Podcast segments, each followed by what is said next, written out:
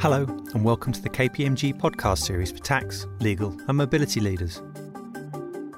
We're focusing this podcast series on the ongoing global impacts of COVID 19 by looking at the tax, legal, and mobility considerations and top of mind business issues that have resulted from this global situation. Today, we explore the tax impacts associated with the digitalisation of business models and how conversations around this are shifting in light of the current climate. We also look at what the new reality may look like beyond this period and the directions of the BEPS 2.0 discussions. I'm joined by Rodney Lawrence, Head of International Tax, KPMG International, and partner at KPMG in the US, who will shed some light on how organisations are handling digitalisation and the influence this will have on tax departments and the OECD's plans for a globally unified approach. Rodney, thanks for taking the time to join me on the phone today. So, Rodney, for businesses, how has the current situation affected business models with regards to digitalisation and tax matters? So, if anything, digitalisation has increased because of the current conditions around the world. I think what's interesting about that is that even though that has been brought upon us by the conditions, tax directors are increasingly looking at what this means for them mid to long term. So the conversation has started shifting. It's shifted towards what are tax authorities going to be looking for when they come and examine our business model because they will see we have reduced physical footprint. They will want to understand how we're allocating margin and taxable income to a variety of countries. So we start seeing tax directors asking us more and more questions about how will tax authorities view how their business has digitalized and whether the returns to a particular jurisdiction remain appropriate and defensible. So this is important right now because businesses have been going through this accelerated digitalization process. Case in point, I was talking to a client just last week and the tax department was not aware of all the changes that have gone on in the business side.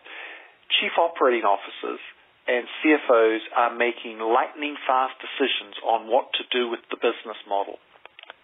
One client I have has asked us to figure out how to reduce their legal entity uh, numbers by 50 to 75 percent.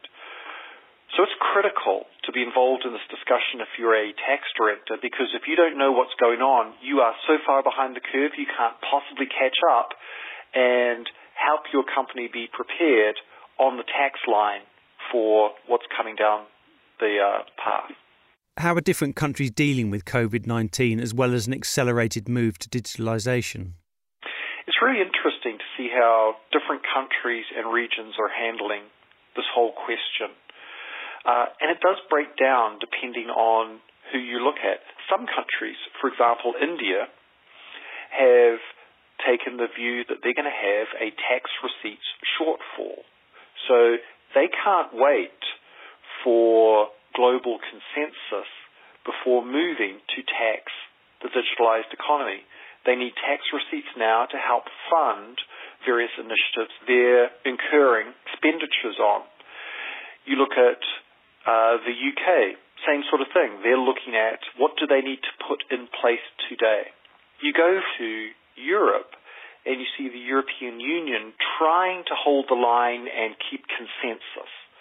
And then finally, you're at the, the biggest level, the global level, the OECD. And it's continuing down its path. So it's very much a mixed bag. You've got some countries rushing ahead. They need the receipts now. You've got regions that are looking to be more deliberate and hold the line. But at the global level, there's a recognition that businesses need certainty at a global level, and so that's continuing on its current uh, trajectory. Could you take us through a few of the concerns you're hearing from tax directors at the moment? Certainly, as we see companies reduce their physical footprint, uh, cutting headcount, closing operations, adjusting their supply chain, there are huge questions around which entities and which jurisdictions should bear those tax costs. And it's a real challenge for those clients that have advanced pricing agreements or tax rulings that specify how those uh, extraordinary costs are to be handled because their system may be in such shock that those rulings no longer make any sense. So there's a huge question at the moment about how to handle these extraordinary costs. Can you get a deduction for them? And where can you get that deduction? The future is even more interesting. In a future world where businesses are perhaps more profitable because they've reduced physical footprint, they've reduced headcount, they've digitalized more, um, they may have greater profits than they have today. And the question then arises, well, which country should tax those profits? That may become even more complicated where so much is digitalized because tax authorities are very much used to looking at where headcount is, where are functions undertaken. And you know, if you're an organization that's eliminated a lot of your headcount, well, you no longer have the headcount that supports the uh, profit that's been allocated to that jurisdiction and that may mean that other jurisdictions are interested in a greater slice of the pie. I think that what that means is in the next couple of years, we will see a larger number of tax examinations on the question of transfer pricing and more countries seeking to reallocate earnings away from traditional jurisdictions uh, to their home country because the traditional jurisdiction no longer has the headcount to support the return it once had. And Rodney, in terms of the impact on indirect tax, what are you seeing there?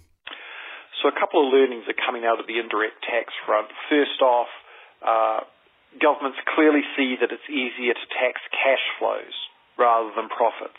You can put the obligation onto large businesses and they have to deal with it. That's going to be an interesting trend for those countries that are imposing digital services taxes.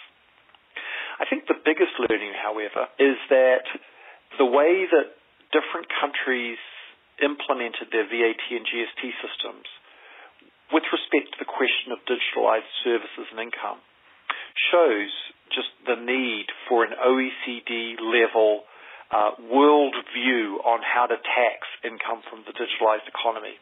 If you have every country going its own way, then companies are just not going to be able, even with the best will in the world, they're just not going to be able to comply with all these systems and get the 100% accuracy that tax authorities um, are after, and perhaps legitimately so. So I think the biggest learning is that we truly do need a global solution because that will ease things for business and ensure that the right amount of income is taxed in the right places and only once. And Rodney, how are tax leaders seeing the future with respect to digitalisation? We asked tax directors what their biggest concerns were, and one of their biggest concerns was developing a crisis recovery plan that allows them to use technology to work remotely when the next crisis hits. So we've never seen that in a survey before. The thought that a pragmatic business interruption issue like that would take priority over the typical international tax technical questions. So I think for tax departments, this whole question of digitalization will continue to impact the way they discharge their duties on behalf of the company. I also think when I look at the number of tax departments that have reduced headcount, um, I don't think that headcount is going to return so when you look at uh, a department that's got fewer people but more obligations, say indirect taxes on the digitalized economy, this digitalization will become more and more embedded in the DNA of every tax department. So, Rodney, what advice are you giving tax leaders as they plan into the future? So, one of the one of the things that we're reminding tax leaders to do right now is to keep focused on what's coming around the corner. We're through the reaction period of the current crisis, but as I said before, the OECD is moving forward with its plans for, di- for the taxation of the digitalized economy. As businesses reduce their physical footprint, their profitability on a long run basis will improve. And that means there's going to be more profits related to the digitalized parts of their business that are potentially open to uh, double or multiple levels of taxation. What we're recommending tax directors do today is to refocus on what's going on on the BEPS 2.0 agenda to model out the potential impacts of that given their company's new physical footprint and communicate that to senior level stakeholders, CFOs, chief operating officers, and even audit committees because in today's environment, no tax department wants to be the bearer of bad news that their cash taxes are increasing um, in an unforeseeable way. So we're definitely recommending that tax leaders keep an eye on that future because it's coming this year. And so finally, Rodney, which version of the future do you foresee coming around the corner? Will we see multilateralism or unilateralism when it comes to taxing the digital economy? So the question of unilateralism versus multilateralism is a very interesting one in this space. Many countries want to go it alone, but the fact of the matter is that what we've seen with historic BEPS initiatives is that unless everyone comes together, or a significant portion of folk come together, these projects fail. So I believe that multilateralism will ultimately triumph. I think it will take a while. I think there's a, a fair amount of suspicion in a number of quarters about the multilateral approach. Uh, small consuming countries are concerned that they will actually lose tax receipts, not gain tax receipts. Um, big countries that have traditionally supported R&D initiatives through their own um, tax policies are concerned that whereas in the past they expected to receive taxes on the basis of successful IP development, now they won't. And finally, businesses are also very suspicious. Uh, there's been an ongoing plea for certainty as regards tax resolution and the avoidance of double taxation. And not a lot of companies believe that that's getting enough focus. So there's more than enough suspicion about multilateralism to suggest that it won't work. But ultimately, it's the only way that this can work. And so I truly believe that we're going to get some form of general consensus on the taxation of the digital economy probably by the end of this year. Rodney, on behalf of our listeners, thank you for your time today and thank you for sharing your thinking around the impact of the current situation on the digitalisation of business models and the work by the OECD for a consensus and globally unified approach.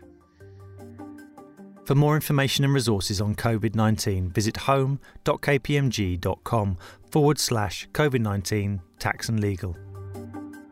Join us again next time, and please email us with any questions you have about today's episode at tax at kpmg.com. And as always, we'd love to hear from you with any suggestions you have for future episodes. Thanks for listening.